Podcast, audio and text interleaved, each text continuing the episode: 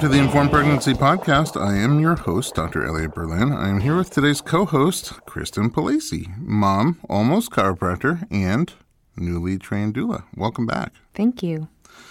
Our guest today is deeply loved and extremely well respected. He is a giant in the field of obstetric anesthesia.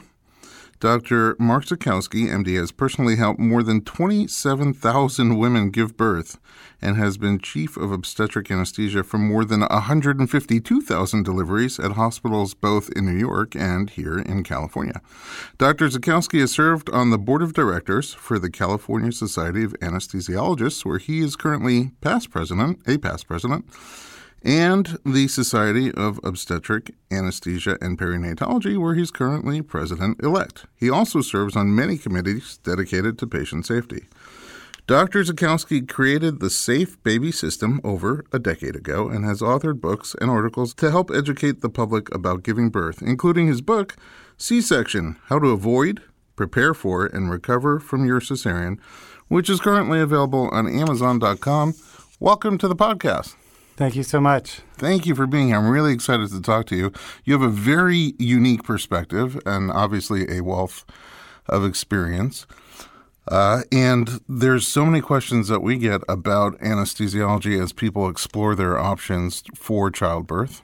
And your mission is clearly very similar to our mission, which is about information, compiling information, accurate information, delivering that information, and helping people make more informed choices. So I couldn't be more happy to have you on the program today. Um, the Safe Baby System, that was some of your original writing. What was that about? It was really about educating uh, women and, and their partners, men and otherwise, about um, the choices, what goes on during pregnancy, vaginal delivery, uh, really oriented towards letting people know how they can participate um, and not just be done to, but be an active participant, know what's going on, and have a better birth experience for it. Did you know in medical school that this is what you wanted to do? uh, no, no. How did that come about? Well, originally, I, I loved the relationship I had as a kid with my pediatrician, which is what drove me, one of the things that drove me to go to medical school. Hmm. Um, so originally, I was thinking, you know, maybe family practice type situation. But then when I rotated through anesthesiology, it was sandwiched between a month of surgery on either end. And it was just fun. Um, you know, personally, I'm kind of analytical introvert mm-hmm. even though I've learned to overcome that. Yeah. Uh, but, uh, you know, it was just fun. You got to think, you know, uh, you have to use physiology, pharmacology. It's acute care, really. The field of anesthesiology involves a lot of critical care medicine. You know, uh, the difference between doing, for me personally, the primary care versus anesthesiology was acute versus chronic care. I get someone and I have to watch out for them, you know, fix them, I usually get only an hour or two to fix them mm-hmm. if something's wrong, and then you know make them better, and move on to the next person. I see. And within a anesthesiology, there's diverse places you can go.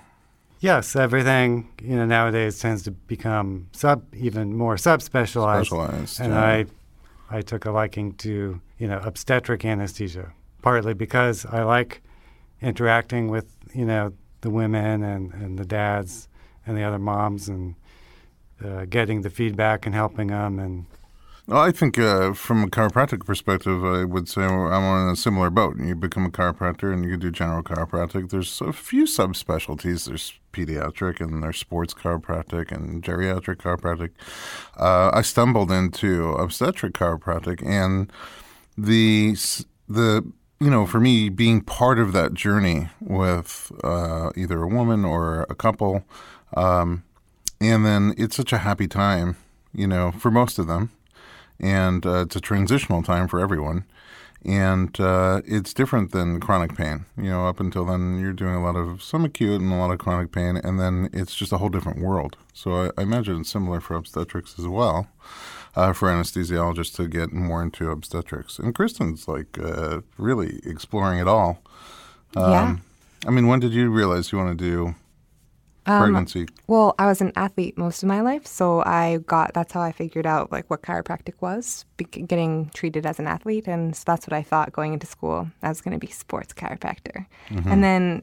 Uh, you know, chiropractic school wasn't interesting enough, so I had a baby, and um, You and then like I, to juggle. yeah, exactly. And I just found that it was um, it was hard to get good care, uh, and then there was just so many things to know that I didn't know when you were pregnant? when I was pregnant. And so mm-hmm. then I did a lot of research because I'm also very analytical, and I was like, wow, how do people get a hold of this information? And even being educated, it was a lot to take in because you have all these emotions and things. So I was like, you know, I really want to help women get more more exposure to how to have a birth that they want and be happy with it, you know?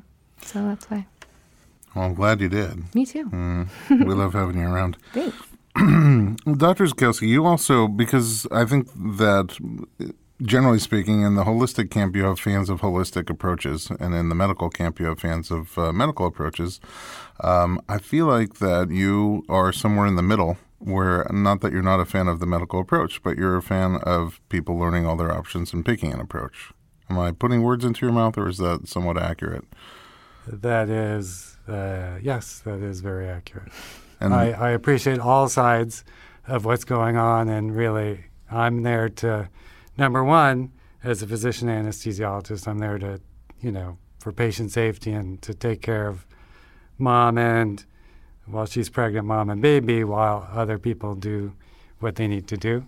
But the approach is really there to help and empower, you know, pregnant women and make the experience better. So when it comes to childbirth, there's all sorts of different choices. Some people have babies at home, other people at a birthing center, and others at a hospital. Most at a hospital.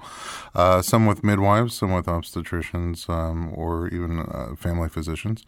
Um, and then, of course, some choose for medicated or unmedicated. Some choose vaginal, and some choose cesarean. Uh, in in from your perspective, do those all seem like reasonable options for different people?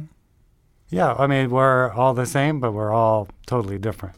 And our bodies are different, and our what's going on, both medically, uh, emotionally, psychologically.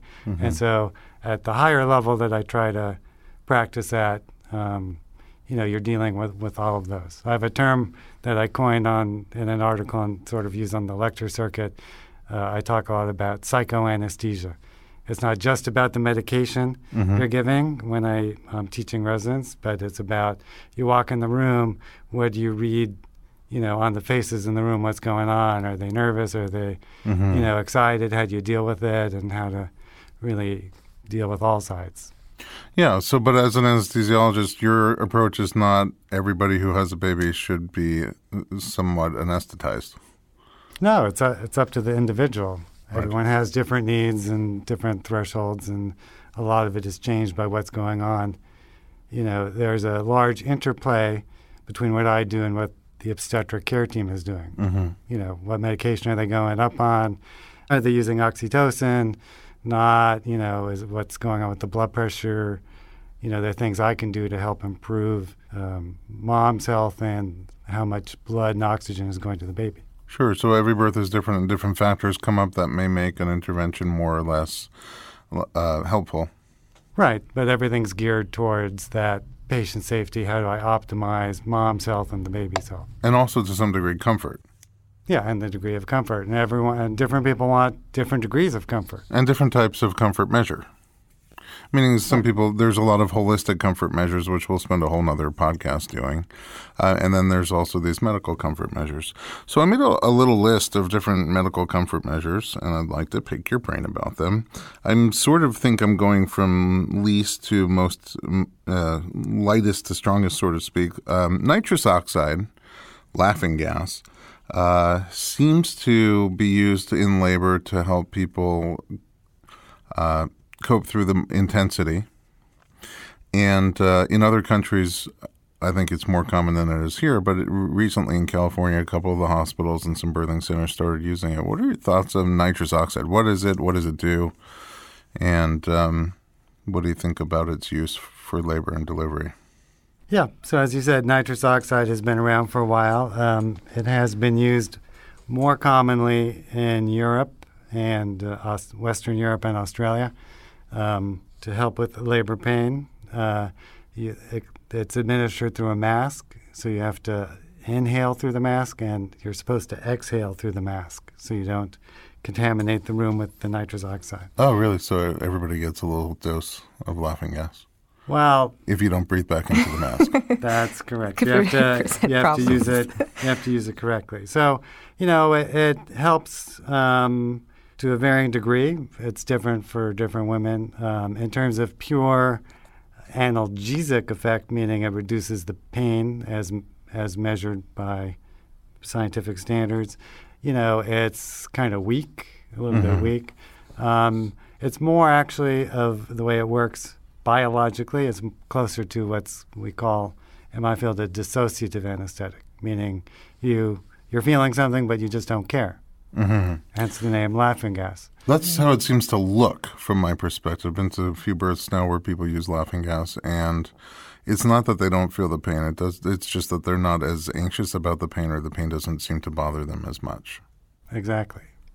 So, um, yeah, you know, in terms of, like I said, if you're looking at pain score, it, it reduces it a little bit, not a lot. Um, there was even one study that compared it to air and randomized and said it was no different.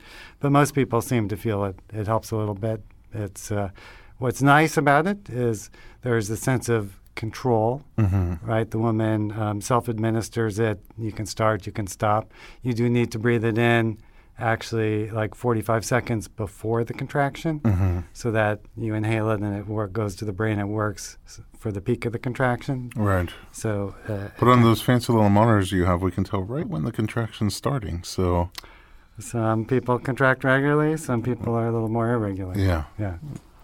But uh, it seems like sh- the last birth I was at, where where a woman was using it, she got the sense like a contraction was about to come before it actually came, and then she would take a puff of the nitrous oxide, and seem to like get a little bit more relaxed. It, there was still clearly some uh, intensity, significant intensity during the contraction, but it just the best way I can describe it is it just didn't seem to bother her. Um, and then if for some reason she didn't get it in time, or she was, you know, she went to the bathroom, she wasn't near it, and a contraction would come, it would bother her more. So she just felt like in that particular case, it was a birthing center, so she also had the tub, and the combination between the warm water and the tub and the nitrous oxide was really helpful for her. Is there a, a downside in your mind to nitrous, except for uh, giving everybody else laughing gas if you don't use it right? I wouldn't use it for a long time. What about the baby? Are there known effects for the baby from nitrous? Uh, well, the, it does cross the placenta and reach the baby. Okay. And uh, so far, they haven't seen any effects in the babies. Mm-hmm. Again, from the biologic perspective of knowing what it's doing to the enzymes, et cetera, you know, you could hypothesize there might be some kind of effect, but um, At the moment, we don't know it. what it is. Yeah. Yeah. Okay. Any other thoughts on nitrous? Uh, Oh, I do have a thought on nitrous, Yeah. actually. I've seen a couple of people use it and hate it. Either it made them anxious or nauseous, or one person said she felt like she was being smothered. Well, yeah, exactly. So some of the things, right? It does make some people can feel a little dizzy, as you said, lightheaded, uh, because you have to breathe in and out of the mask. Some Mhm. people uh, uh, can be claustrophobic, and sometimes it can give, because of the chemical, the way it works in the body, um, it can be a dissociative anesthetic. But some people can occasionally get dysphoric or feel bad from it. Mm-hmm. So yeah, So those are things to look out for, because in all those cases, they easy- just they try it once or Stop. twice, and if they don't right, like exactly. it, they That's easy enough it. to. That's one of the benefits, right? Is you have the the the woman has the control. So it it has a quick half life. I mean, because it just seems to only last for like a minute. Yeah, that's correct. Because it's relatively insoluble in the body, it's a sort of a fast on, fast off. Okay, great. Can we talk about uh, intravenous drugs or intramuscular? Meaning, as another option, so instead of uh, jumping to epidural, which we'll talk about shortly, um, there are options to inject drugs into a laboring woman's body that will either decrease the pain on a greater scale than what we were talking about nitrous, but not necessarily um, take away her ability to be ambulatory. Uh, what are some of those drugs? Well, there are several narcotics that can be used. Uh, the older ones, like uh, dem- uh, trade name Demerol chemical meperidine, used to be used a lot, but uh, that can make you sleepy and can make the baby sleepy. Mm-hmm. Uh, and uh, Is sleepy bad for the mom? Like if she's in the middle of labor, been laboring for a long time, is sleepy not a good thing?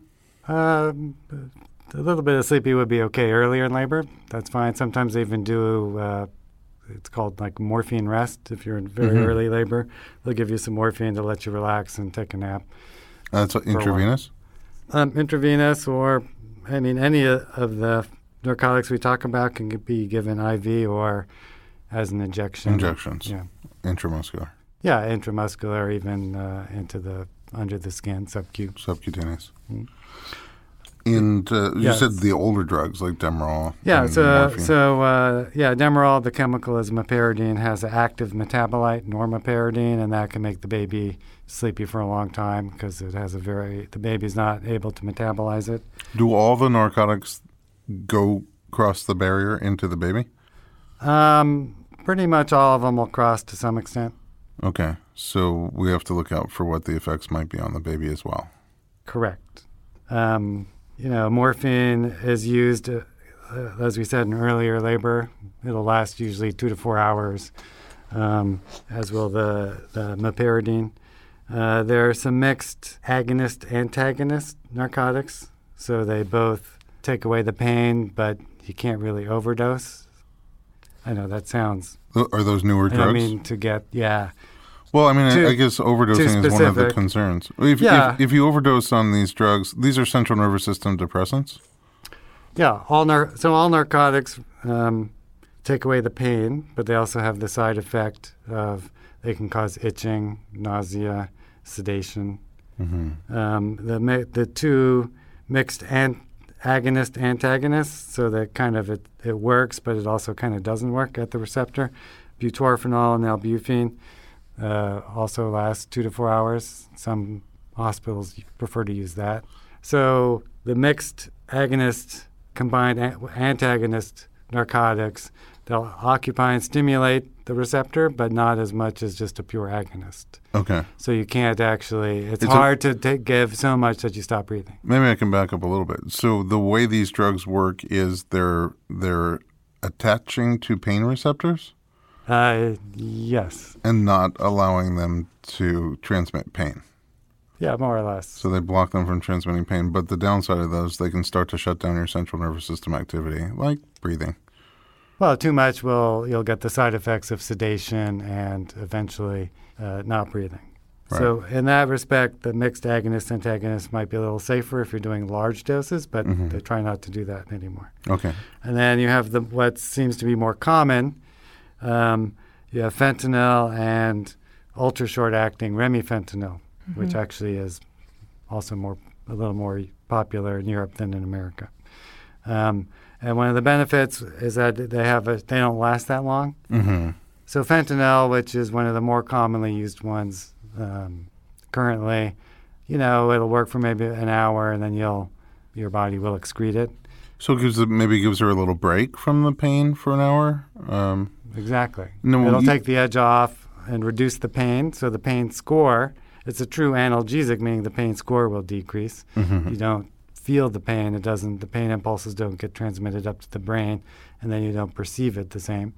But um, yeah, it lasts just under an hour. Is it still possible for somebody to get administered fentanyl and then it not do anything, or something similar to that effect, where they they don't respond well to these uh, types of of drugs? Have you ever seen that before in your experience? Well, everyone has a different uh, pain threshold and, and sensitivity to medications. Mhm. Uh-huh. over uh, for for almost everything, um, especially for narcotics and Mhm. a- analgesics like that.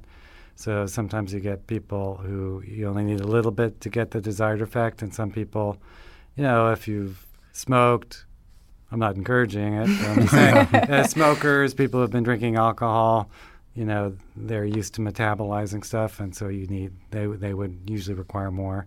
If they've been taking pain pills during pregnancy, if they have you know back pain, pelvic girdle pain, and they've been prescribed an opiate, then yeah, they're going to need a lot more. So I don't see this narcotic. Um, I don't see this type of narcotic injected or intravenous narcotics that often during labor anymore. I think uh, for a lot of women, when you tell them that the drugs go across the barrier and you're giving your baby narcotics, they just don't want to do it.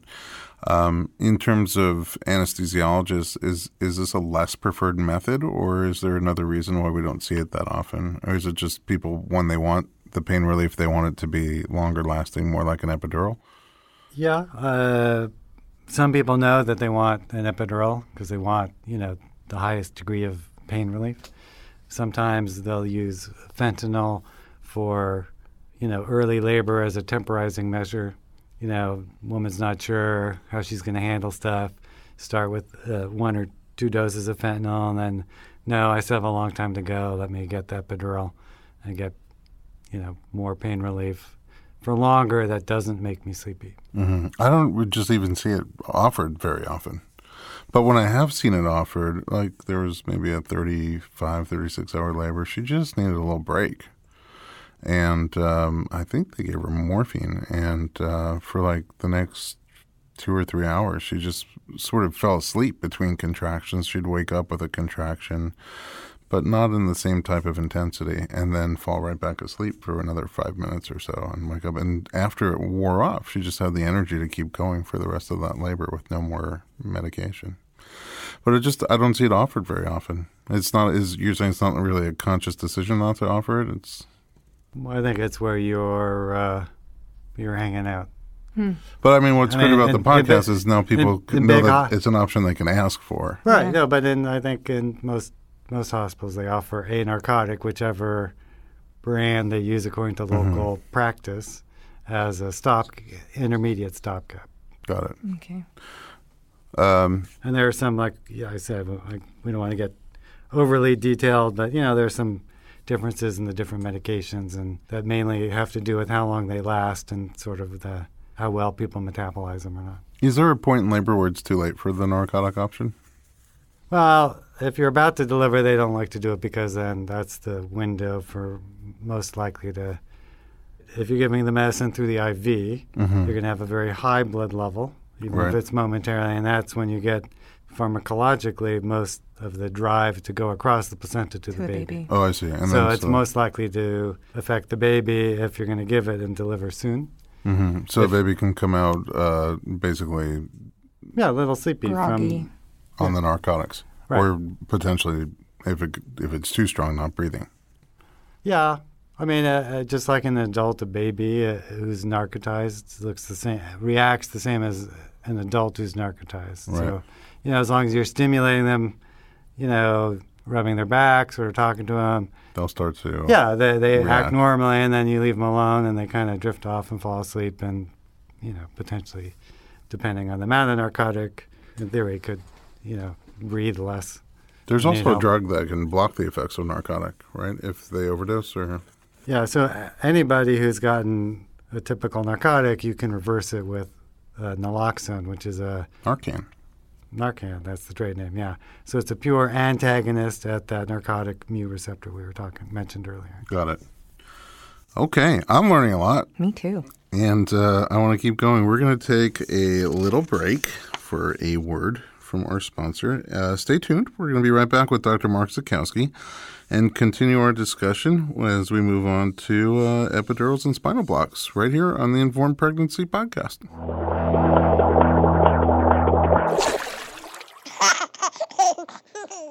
Hey everyone, it's Dr. Berlin, and I want to talk to you about something that is close to my heart.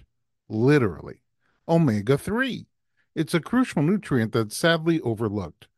With 95% of women deficient, Needed, the supplement brand I trust, created their brand new omega 3 soft gels. Designed by perinatal experts, they support you and your baby's well being from fertility to pregnancy and beyond. Unlike other brands, Needed's omega 3 is sustainable, pesticide free, and third party tested for purity. Plus, my favorite, it has a milder taste and smell perfect for sensitive mamas. Don't wait. Visit thisisneeded.com and use code Berlin to get 20% off your initial order. Experience the needed difference, consciously crafted for your health and the planet.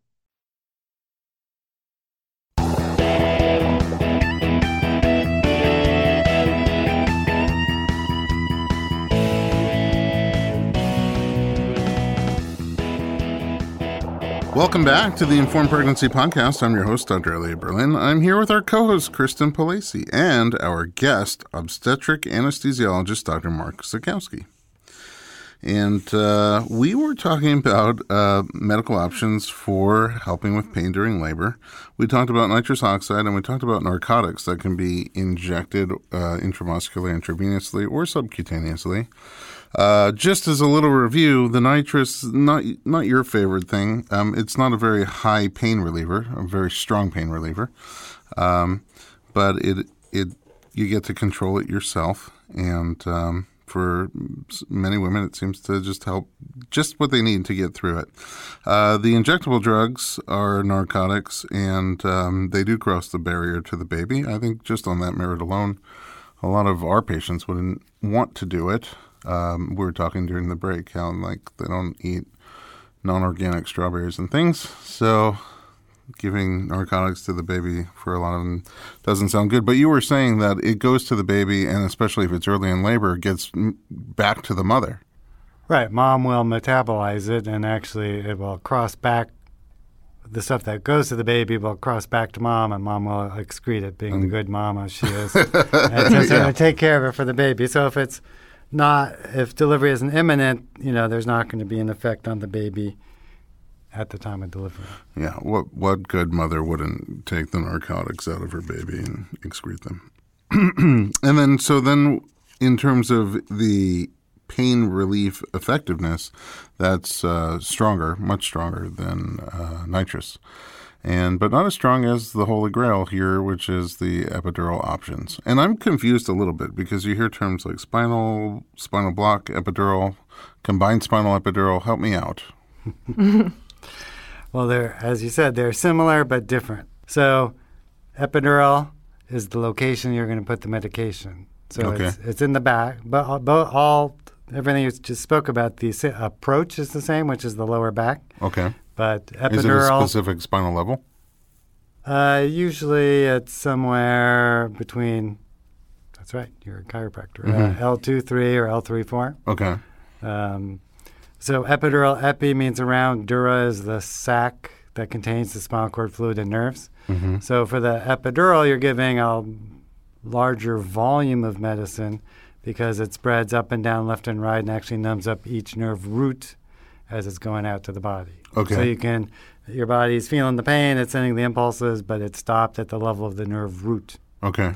So spinal anesthesia, you go a few millimeters deeper I'll just stop you there for one second because that was fascinating what you just said. The pain you're talking about from her body, like from her belly, from her pelvis, from her back, that's coming, all those little nerves that are out there are sending information into the spinal cord up to the brain, but you're blocking it at the nerve root where that where that comes into the spinal cord. Uh, correct. The local anesthetic will, you know, just like at the dentist where they inject it and it numbs up the nerve so you don't feel. That's the same basic principle with the epidural. So those peripheral nerves are still doing their job and, and picking up the pain. It just gets blocked before it hits the spinal cord. Correct. Oh, amazing. Yeah. So, uh, and then the difference we said with spinal anesthesia, which normally is just used for surgery. Mm-hmm. Is uh, that like a spinal a block? Is that the yeah? Am I using the right term? People say spinal block. Okay. Uh, so that you're injecting, you're going the different shape needle, specially designed to reduce the incidence of headache afterwards. Okay, we'll talk about that in a second. Yeah. Um, uh, so it's it goes a couple to a few millimeters deeper, penetrates that sac, the dura, mm-hmm. and injects a smaller quantity of medicine, local anesthetic, and potentially some narcotic, directly into the spinal fluid. Okay. So the benefit for that is it works, kicks in faster than an epidural. Okay. Um, and it's just because it's a little bit easier and kicks in faster. For a C section, that's the most common anesthetic used. Is it a, a different drug? So the they're the same types of drugs, like just the quantity is different because Okay. of the location. So it's both both epidural and spinal anesthesia use local anesthetic, and usually um, that's assisted by some type of narcotic. Okay, so we have uh, uh, so many questions popping into my head, and I'm sure Kristen's as well. First of all, Well, I'm the- here to help. thank you, and I'm so glad you're here to help. The difference between an anesthetic and a narcotic, and anesthesia means uh, something that blocks a sensation. I'm just defining. Yes. So we're just defining. So usually, most commonly, an epidural is used to provide pain relief during labor in the venue we're talking about. So that's labor and analgesia, or taking away the pain. Okay, If you've got the epidural and we're, you wind up needing a cesarean delivery, then I can give more medicine, stronger local anesthetic to totally numb you up and provide surgical anesthesia. As you mentioned, anesthesia is no sensation. So that way you can be awake and enjoy sort of the, the birth and seeing the baby. So other sensations besides pain, like proprioception or pulling or tugging. Right. You, and generally that goes away. Usually you still feel a little bit of pulling and tugging, Okay, uh, partly because it's not just giving birth by cesarean is not. I was going to say it's, it's not a delicate procedure. hmm It's not like just a little bit of pulling or tugging, it's right? They, right. although they cut an opening into the through the the lower part of the belly and into the uterus, they're still pushing the baby out for you. Right. You mean So- from above? From above, right. so there's there's mechanical Yeah, so- force exactly. required to get the baby out. Right, just like if uh, your arms, the example I usually give, if, if uh, your arm's numb and I tug on your arm, you're still going to feel it in your shoulder. Right. So even if you're you're numb, and typically so that you're comfortable when they're doing the cesarean delivery, which is abdominal surgery, we we make you numb all the way up to your mid chest, you know, around where the nipple line is hmm just because the inner lining of the abdomen comes all the way up, right, to by the diaphragm. So you need to be numb all the way up to your chest so that you're comfortable for the surgery. Okay. But you still will feel a little bit of pressure tugging. Okay. So that's that's an uh, generally during labor you give an epidural.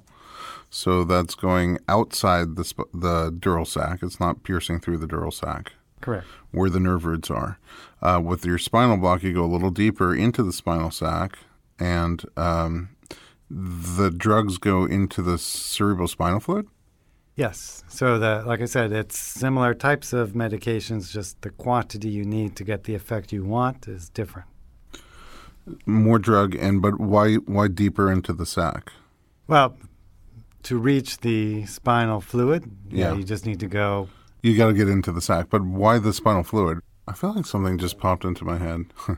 when you're doing the epidural outside the dural sac, you said you're numbing the nerve roots, right? So when you actually get the drug into the dura and into the cerebrospinal fluid, are you numbing the spine itself, the spinal cord? Yes. Okay. Um, there, in your mind, is there a um, a downside to having an epidural during childbirth, during labor? Is there a downside? Well, There are negative side effects that are potential. right. I mean, any- there are things we watch out for. So um, there's about a little less than 1% chance of getting a headache afterwards. So with epidural, you're trying to stay just short of that sac, the dura that contains the spinal cord fluid nerves. Mhm. No, but you are using a needle to place the little tube. So even though it's designed to push it away, you can, you know, make a little rent in it or you could move at the wrong time. So if you make a hole in the dura with either spinal or epidural needle, Mhm. you know, you can get that. Um, the old term was spinal headache. But Yeah. Yeah, the correct term is post-dural puncture headache. Okay. So you can get a headache. You know, there'd be Is that because fluid from inside gets out or fluid from outside gets in? Yes, you're asking excellent questions. Okay. So, uh, yeah, I liken it to say it's like your spinal fluid is kind of like a shock absorber. So if you make a hole and you leak out some of the fluid, your shocks are low. So you're okay you when you're flat. Mm-hmm. You're fine. You have no headache, and then you sit up and things just sag a little bit. Okay, it's because you, get a lost some of the pressure that that should be inside the dural sac. right. How do you fix that? Because it's not just a headache; it's like a monster headache. It it is a bad headache, yes. So right, the two things that will fix that are time because You the hole regenerate will, the fluid. well, you'll regenerate the fluid, but you'll also just the hole that Will was heal made will seal up, Oh, I see. so you stop leaking. So uh, time because you'll you'll just heal, and uh, the other thing which would make it go away right away um, is called an epidural blood patch, where we take blood out of your arm and sterilely put it in the back to kind of put a plug into that hole so you stop leaking. Just roughly around the area where Yeah, where the puncture area. took place. Oh. Oh, how, how long does that take to work? Um, it works pretty much right away. Oh, okay. Uh, you don't want to do it within the first 24 hours because the success rate is lower, but after the first 24 hours. When do they usually start to experience the signs of headache, if there is? Uh, Um, usually in a day or two afterwards, not not usually immediately. as the fluid's trickling out and the pressure's going down. right, and then you've delivered, and then you're getting up and walking around more. So Wow, then now gravity. you've got, yeah, gravity and the pressure. Starts to drop. sense. Yeah. Yeah. So you, you to Um, that makes sense. bit. And you said so when you do the when you want to get into the spinal sac, when you, into the dural sac with a spinal or a spinal block, um, the needle's specially designed so that it tries to. I mean, you have to get in there, so you must make a puncture. Is it meant to like self seal? Sharp questions, yes. So the the spinal needles we use for pregnant women Mm-hmm. are especially designed. They're, it's a kind of instead of a normal needle, Mm-hmm. medical needle is has a sharp edge to it because Yeah. it's meant to to advance and penetrate. But the spinal needles we use are specially designed instead of a, a sharp cutting edge, it's a kind of a rounded, blunt tip. Mm-hmm. Um, so it's made instead of cutting the membrane and leaving a little hole, it's made to kind of just sort of penetrate but part the fibers because you have elastic fibers in that sack, so it'll tend to clamp back down afterwards. Oh, you're just trying to sort of push your way in instead of poke your way in. Yes. Oh, That's interesting. I had no idea. That's really brilliant. Whoever thought of that. How long have, it, have those needles been in use? Let's see. When I was training, which was a while ago, we'll say late 80s, uh, yeah, they were just coming to the U.S. Oh, okay. So most of your tenure. Yeah. So I have a question. So some women feel back pain or say that they feel back pain for many years after at the site of the epidural. Is that something that can be medically explained, or is that like um, just is there a residual? You're talking about localized low back pain? Mm-hmm. Right, at which the we sometimes site? see in the office for sometimes months, three, six, nine months after an epidural, there'll just be localized irritation, just pain right there. Is that common? That you know? of? Um, women experience it. It's not that common. okay. I don't see it often, and I do see a lot of women after having a baby. But when you see it, it's like you can almost see the puncture spot, and it's right around there um, on her low back. I always wondered if sometimes maybe fluid got trapped in between the tissues or something like that. Well, you know, usually it's common to be sore for a day or two, just like um, I say you get a shot anywhere, Mm-hmm. you know, a vaccine or something. The muscle, the area will be a little sore just from having put fluid in there. Yeah. Um, but yeah, I mean, you. There are some women, not many, who say, yeah, they can feel the spot afterwards. But It- usually, even if they feel it for a while, Mm-hmm. eventually It eventually away, goes away. Okay. Yeah. including my sister-in-law. Oh, really? Yeah, it- Look it's at like that. a thing that many women talk about why they don't want it, or I don't know, that, but they felt it. You know, I think sometimes they. I literally, I, I my own experience. I was getting my blood drawn for um, one of the tests, and I was pregnant, and the lady told me, "Don't get an epidural because, I mean, I had mine years ago, and in the cold, I feel pain." And she wasn't the only person who told me that during my pregnancy. I was like, "Really?"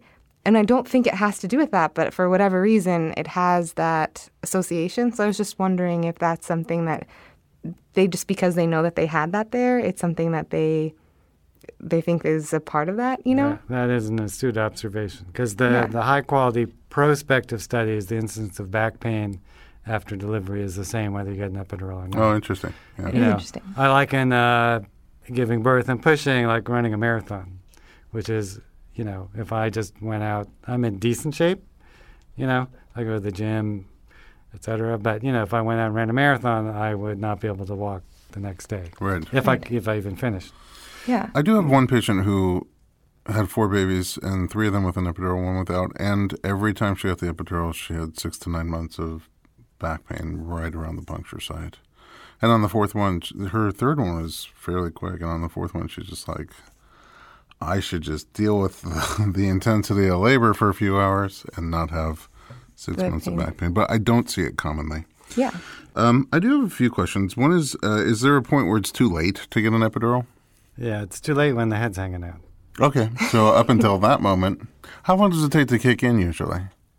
Only a few minutes, but that partly depends on the medication used and the, the technique. Uh, a few other questions. One of them is, um, I sort of touched on it before, but we talked about potential downside of uh, of epidural administration being the spinal headache, being the old term spinal headache.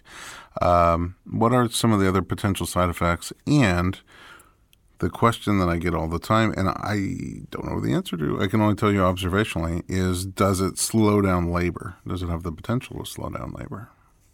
Okay, so the answer, the first part of your question first.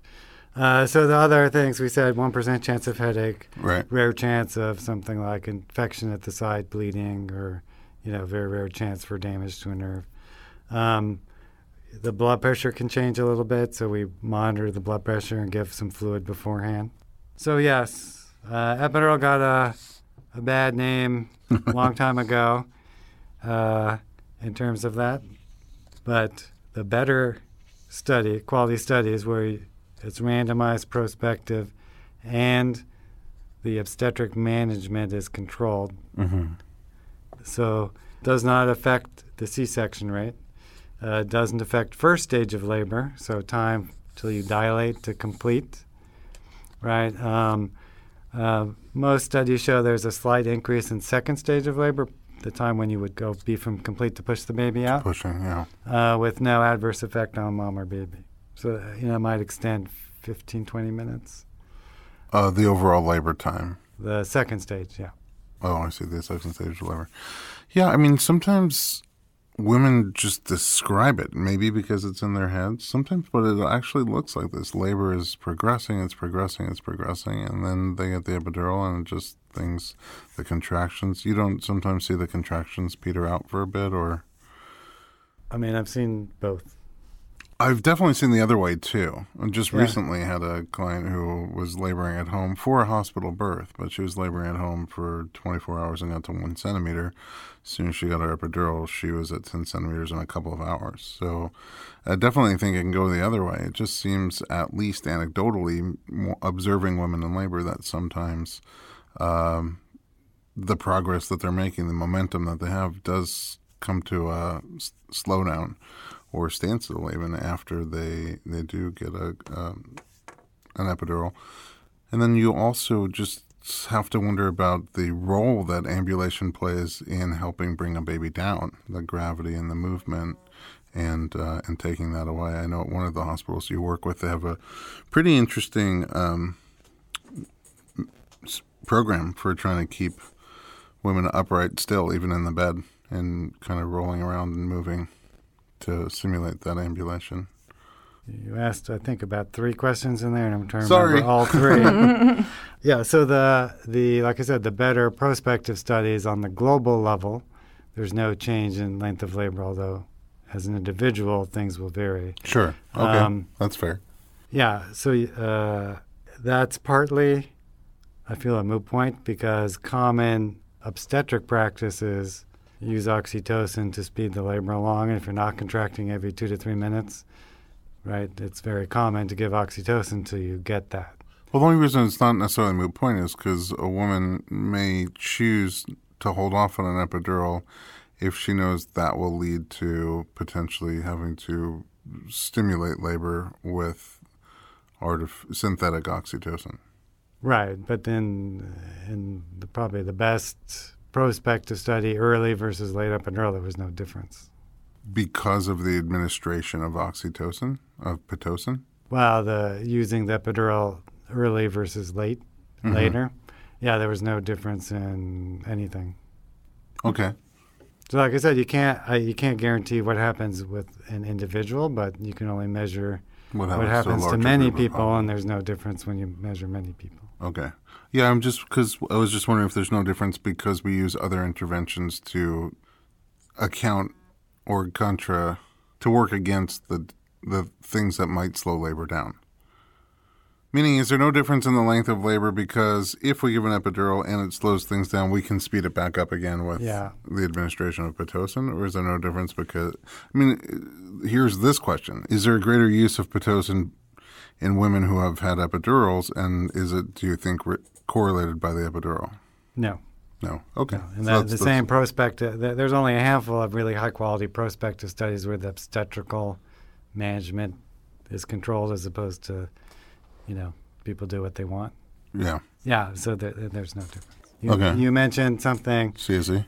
Yeah, combined spinal epidural, which is a way to get a very fast uh, onset of the medication, or you could just change the cocktail of the epidural medicine to include a, a local anesthetic that kicks in very quickly, three within three to five minutes, and then doesn't last for very long, but at least you've you've got it there. So to back up and answer your other question, I mean, if women ask me, and sometimes I have been told, you know, shut up, just do the epidural uh, usually with a scream in there. But you know, if if if the expectation is you're going to deliver within 20 minutes, it's I I try to educate the woman it's probably not worthwhile because by the time I'm done, you're going to be delivering. Yeah. I've seen a couple where it starts to kick in right after the baby comes out, and it just seems. Yeah. So so as you, we briefly mentioned, the combined spinal epidural. So you can do the epidural, get into the epidural spot with the epidural needle, Mhm. at which point the that membrane, the dura, is just going to be a couple mi- couple millimeters straight ahead, Mhm. and you could put a spinal needle through the epidural needle, so you can inject a little bit of medicine into the spinal fluid, so that Mm. it kicks in in 90 seconds. Wow. So you go into the epidural space like you're doing a regular epidural, but then through that needle you go in into the dura for a quick. Right. It's Quick kind of like a slam dunk because you're right there anyway. Yeah, and you get both. It's literally combined. Right. And that's um, useful sometimes for me personally, you know, and then um, some at some locations, some hospitals, it's very popular, Uh-huh. and they do the combined spinal epidural for everybody because it kicks in quickly. Is this You something can people use can it ask as an ambulatory technique if you want. Oh, we're going to talk about that in a second. Uh, but is this something people can ask for and be like, "Hey, I want the epidural, but I want it to act really fast. Can I get the double?" Well, so my advice on that is have the discussion with the anesthesiologist taking care of you, and let them do. You know, there uh, you run into trouble when you come in wanting the thing Mm-hmm. as opposed to the principle, Sure. because how you can, with man, taking into account, like I said, uh, the medical aspect is taking into account what else is going on with the labor, the medical history, what the OB, te- obstetrician or midwife, what they're doing and managing. So it's not just, oh, give me X. Mm-hmm. That's where you're going to run into conflict and, and potentially not. That may not be the right answer. Well, I'm not saying For you at that demand one it, time. but to at least Right, know and you- say, what are we doing? Are we doing a spinal? Are we doing epidural? Are we doing Right, a you can ask about it and say, oh, you know, oh, gee, I need something that kicks in quickly. But Yeah. like I said, you could use uh, the fast onset local anesthetic. So I, I don't know that there's. achieve a similar effect. Yeah, I mean, if it kicks in in three to five minutes versus a minute and a half, that's two or three contractions. Right. That's not a huge difference, Maybe unless you're about even. to deliver. Right. Um, and then, of, of course, so with the spinal, it's just a needle that goes in, delivers the drug, and comes out. Whereas the epidural space, you're leaving a catheter in there. Uh, yes, excellent point of distinction. So the spinal is a one-shot deal. hmm Uh, Literally. Yes, you, you inject, the needle comes out, the medicine's there. So, you know, uh, it'll last for a certain time, then we're off. With the epidural, you place a catheter, just like an intravenous catheter goes in the arm. So you can give as much fluid or medication as you need. You can turn it up, turn it down, change the medication. You can go, you're going to ask this later probably, but you can switch the medication and go from a walking epidural to a classic epidural. Well, now that you brought that up, what is a walking epidural? Because usually, traditionally, you can't walk with an epidural, partially because your legs may be weak or numb or not functional, partially because of liability Uh, patient safety. or and patient safety. Yeah. Well, you, you don't want to be walking around and buckle. I mean, I've Right. seen a couple patients who, we, you know, we thought they were strong enough and they're walking around. And then, you know, one in a hundred you'll get who Well, buckle. Sure. Yeah. So, um, yeah. So, if you want to do an ambulatory technique, you want to get high quality pain relief, be able to walk around, right? So, you could do that either with a walking epidural, which I'll say strictly would be very low concentration of local anesthetic with some of the narcotic. Okay. Um, probably in the United States, I've been, if not the longest, one of the people doing that continuously. walking epidurals. Yeah, I read a paper in, when I was uh, working in New York and made an adaptation, because small adaptation, and it, I've been using it since 1994. Okay. Wow. cool. Um, so yeah, you're talking to the right person. About the walking epidural, yeah. Yeah, so you know it it works well for those who are early, for those who want prioritize the mobility. What do you consider early? You know, four centimeters or less. Okay.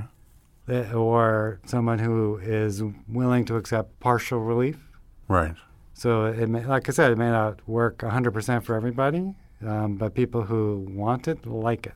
But are walking epidurals offered everywhere at this point, No. or they're uh, you have No. to find where yeah, to you get have to them ask around. Um, and just make sure it's offered wherever you plan to deliver, yes. if that's what you want. So how do you convert that walking epidural when when she says mm, this is not enough, I need more? How do you convert that? You just add more anesthetic. yeah, that's the the benefit of having an epidural. Usually we just say epidural, but it's true uh, ep- the epidural catheter. Mm-hmm. so you can get as much result medicine. So it's just a matter of giving, switching the solution, and uh, if you're having, if you want more medicine at the time, we can give you extra medicine to move you from incomplete relief to, you know, complete relief. I have another question too. Um, not every hospital seems to allow the patient to um, have like a button to control their epidural amount.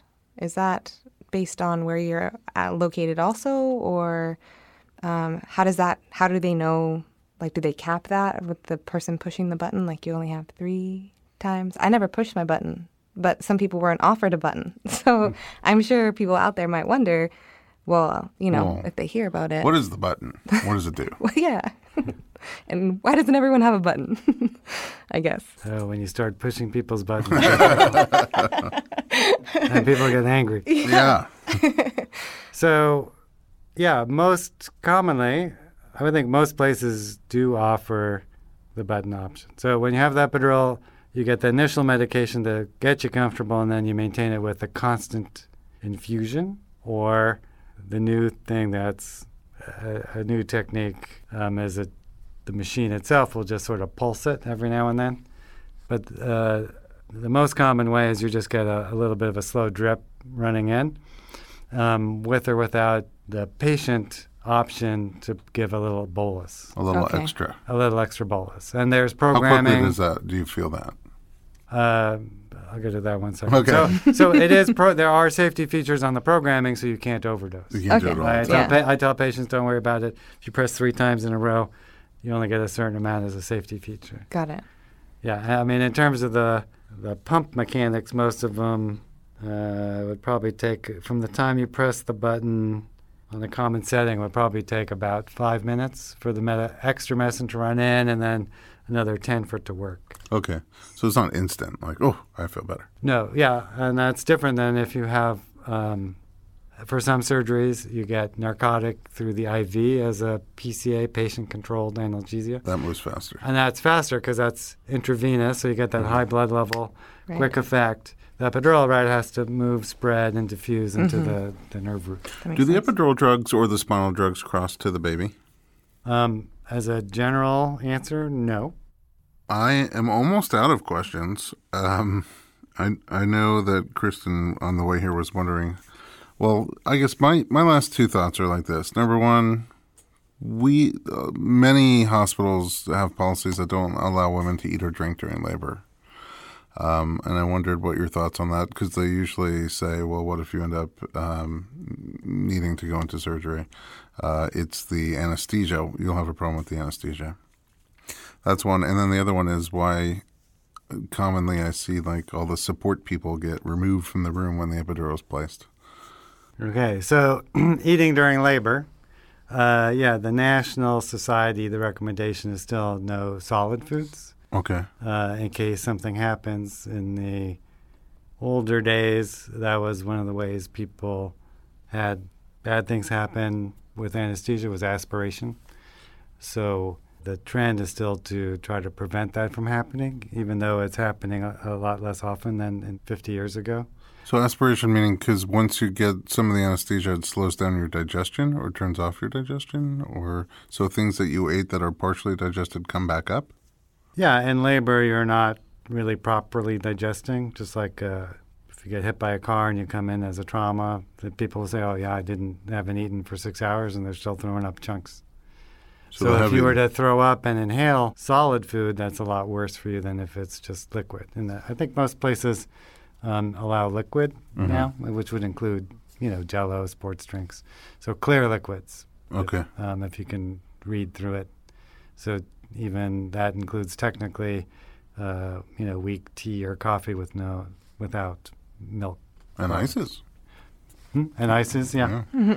Yeah, so we want you to stay hydrated and you know get some calories and energy that way, and you're getting some also through the IV. But um, it's still the conservative approach for maximizing patient safety, which is trying to prevent the bad outcomes related to aspiration.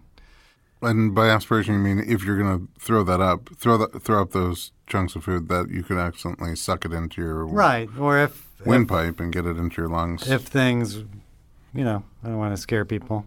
You know, if you start to hemorrhage and you become unconscious, yeah. you know, uh, if you get the anesthetic and the doesn't happen, it's very unusual to happen. But if the level goes too high, if your blood pressure drops too low, you could pass out.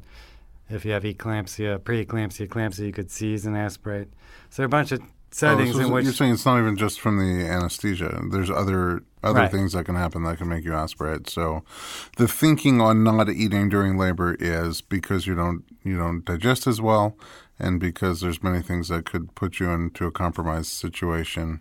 Uh, we don't want to have food that's partially digested come up and potentially get brought into your lungs. right. So that's from the patient safety perspective. That's not to say in ten or twenty years that'll, that'll change. And you said the aspiration levels have gone down significantly.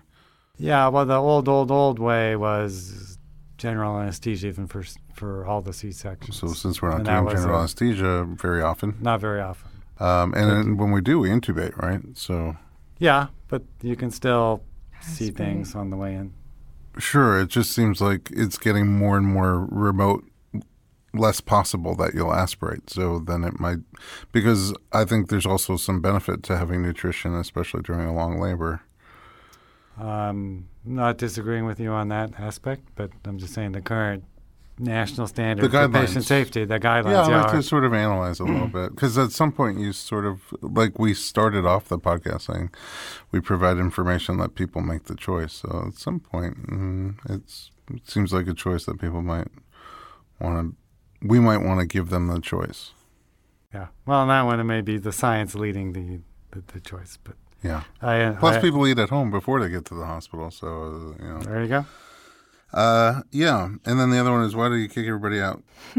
Um, also, basic patient safety. Um, you know, it is a sterile procedure.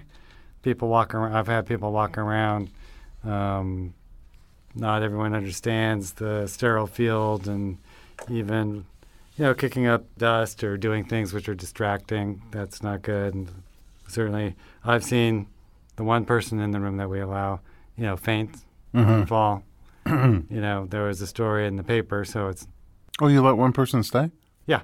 Oh, okay. Uh, some places, you're right, they don't just because they don't want anybody. Uh, I always let we let one person stay. You kind of keep an eye on them not touching Yeah, the uh, stay, sterile stay on instruments. the side in front of mom and not near my sterile stuff because otherwise I'm always looking back and people are, you know, it's natural to be curious and particularly the guys want to look.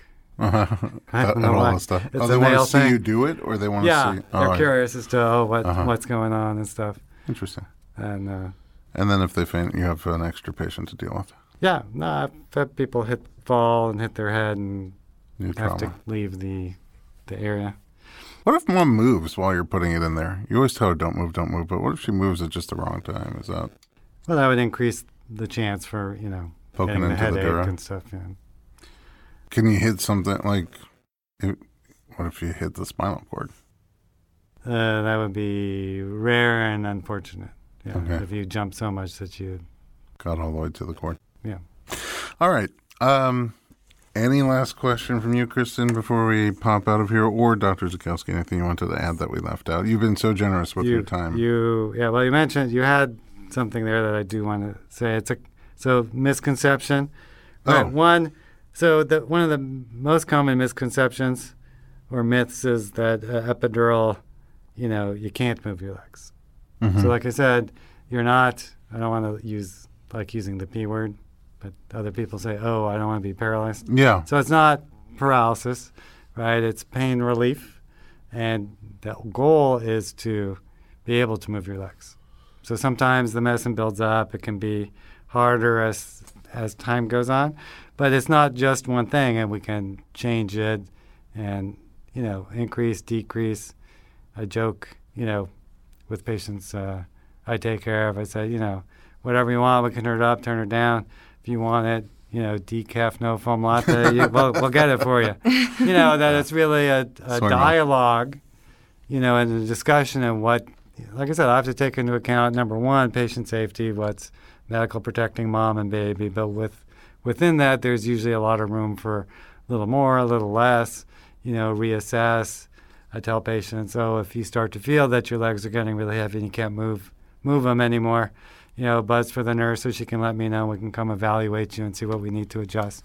So it's a it's a dialogue, a discussion. We're working together towards a common goal. Mhm. It's not just oh, it's one thing, yes or no, flip on the light switch or not. Right. So you know, That's that's good to know. That there are, there are options and it's not it's not one size fits all. Uh, I feel like sometimes I'm doing massage work on the feet, like reflexology work on the feet, and I'm surprised that she can feel it. But oftentimes I can feel it. Is that what you're intending for? yes, Okay, that's great to know. I guess my question too is if so say they got the first like initial dosage of the epidural and they don't press the button anymore and that's not like it's not like a You're really into that button. Well, because I have a, that I want to know. It's not about the button. It's just like because I felt like I could feel a lot, and I never pressed after I got my initial dose, and I wanted to move um, to change my laboring position because normally, then you're if you do get an epidural, your only labor position that you're really allowed to have at that point is on your back. And there at the hospital I was at, maybe that's not in every hospital. So I was just wondering if getting an epidural meant that you can only labor on your back, or if you don't, or if you have it early enough, is there a way to then be able to move your position? Is that possible, or is that just based on patient safety? So I will uh, answer what you're asking. Okay. Uh, Is that a bad so- question? so yeah, so with a standard or regular epidural, which even that is different in different places. okay. Um, you know, the exact combination of medicines changes a lot between hospitals and individuals.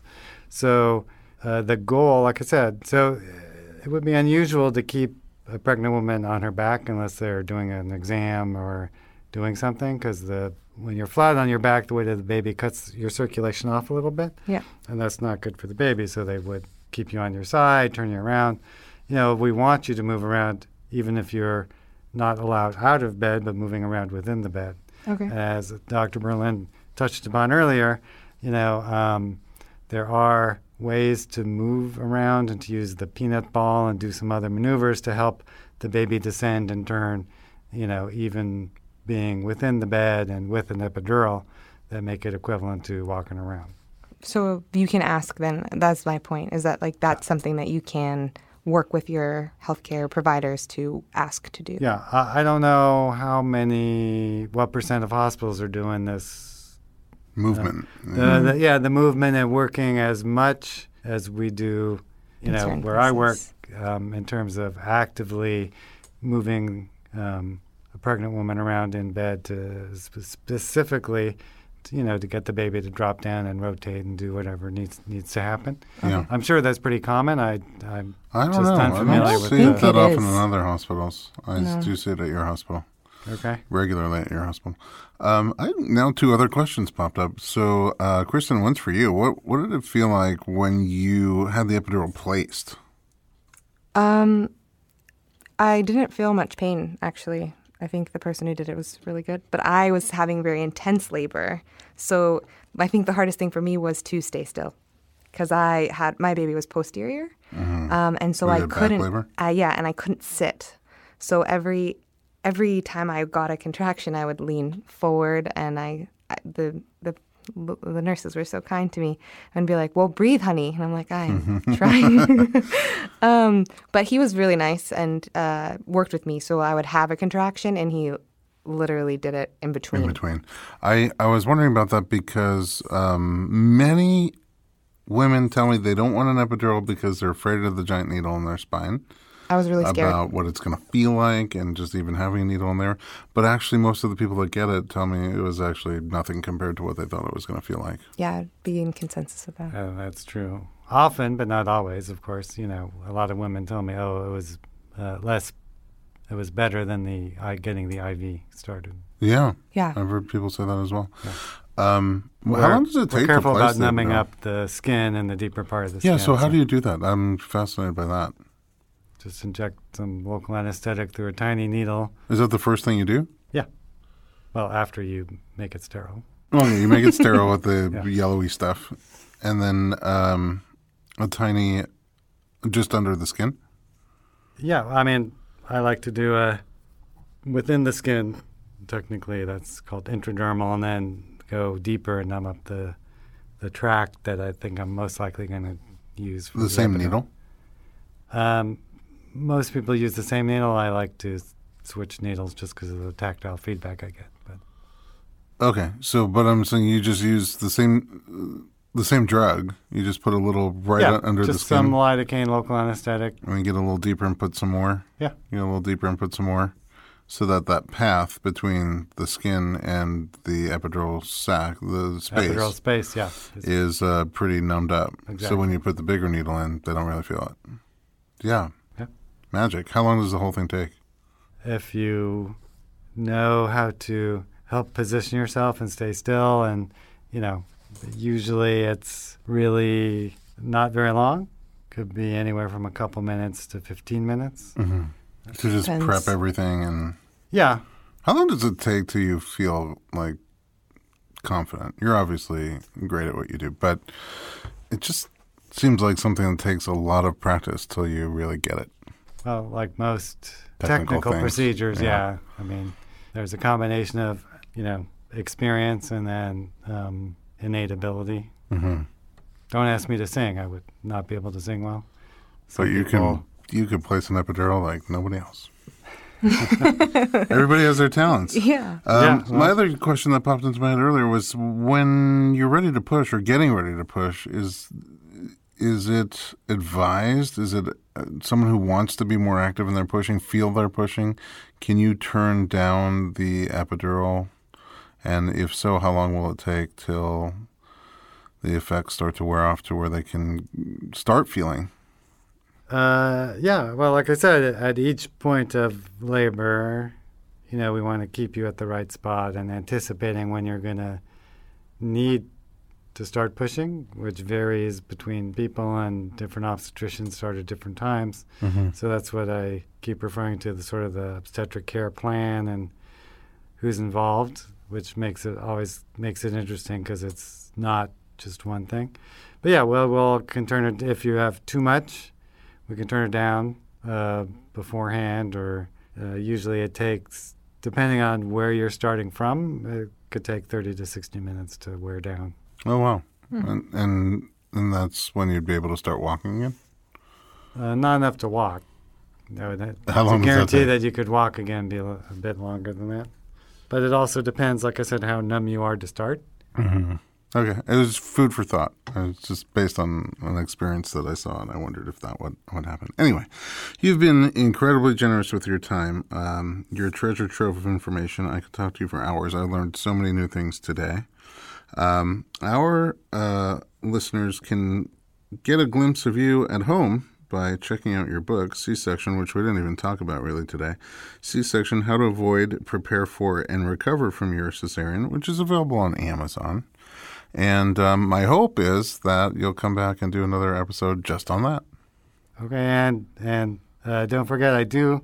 We'll have more information for for people coming out, either at safebabysystem.com or um, setting up a, a new, maybe an easier portal in powerdelivery.com. So safebabysystem.com or Yeah. inpowerdelivery.com, we can find you.